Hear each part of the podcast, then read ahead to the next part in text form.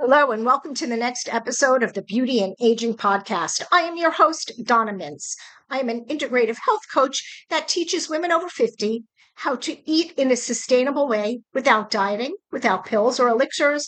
And my clients lose weight, they keep it off, and they feel amazing in their skin, and they never have to diet again. One of the things that I work with clients on is self self efficacy for healthy change. Now, whether you believe you can or believe you can't, you're right. This is self efficacy. It is the scientific term that means believing in yourself, and it is the first step to change. The next step to change is effort, because just believing in yourself isn't enough. You must put effort into making the change you believe you can achieve. If you don't believe it will work, then why would you put effort into it? When you believe it will work, then you will have the confidence to put energy into the work that's going to help you achieve your goal. Self efficacy isn't a quality that's set in stone.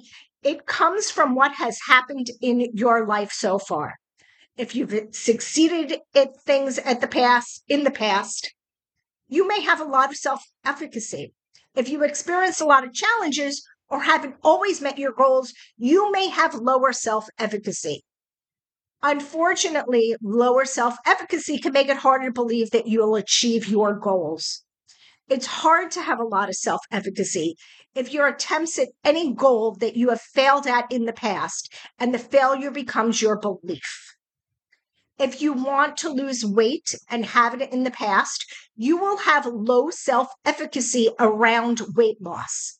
But you can increase your self efficacy because whatever it is you want to achieve, you just have to decide you want to, even if you haven't believed it before. The fact is that you didn't fail before. You learned what didn't work.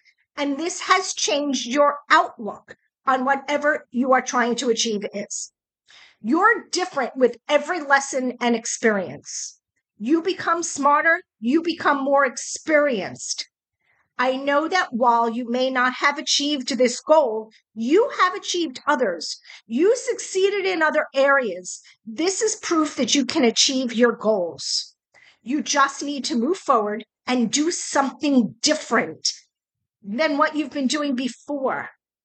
Small goals on the way to big goals is a way to build self efficacy. Always celebrate the small wins. Every small success tells your brain that you can succeed. Another way to inc- increase your self efficacy is with visualization. Athletes use visualization to see themselves doing their sport before playing it. And evidence shows that this actually improves their performance when these athletes are hooked up to brainwave machines, the parts of the brain that light up when they're using visualization techniques are the same parts of the brain that light up when they're actually doing the sport. So, seeing yourself achieving your goal and having proof that you have achieved goals in the past builds your self efficacy so that you can achieve any goal you put before yourself. So, go out there and achieve your goals. And while you're at it, visit www.donnajwellness.com where you can download our free recipe book with 40 exceptional aging recipes to get you started on your road to success. And while you're there, schedule a free consultation to find out how I could support your wellness journey. Have a great day.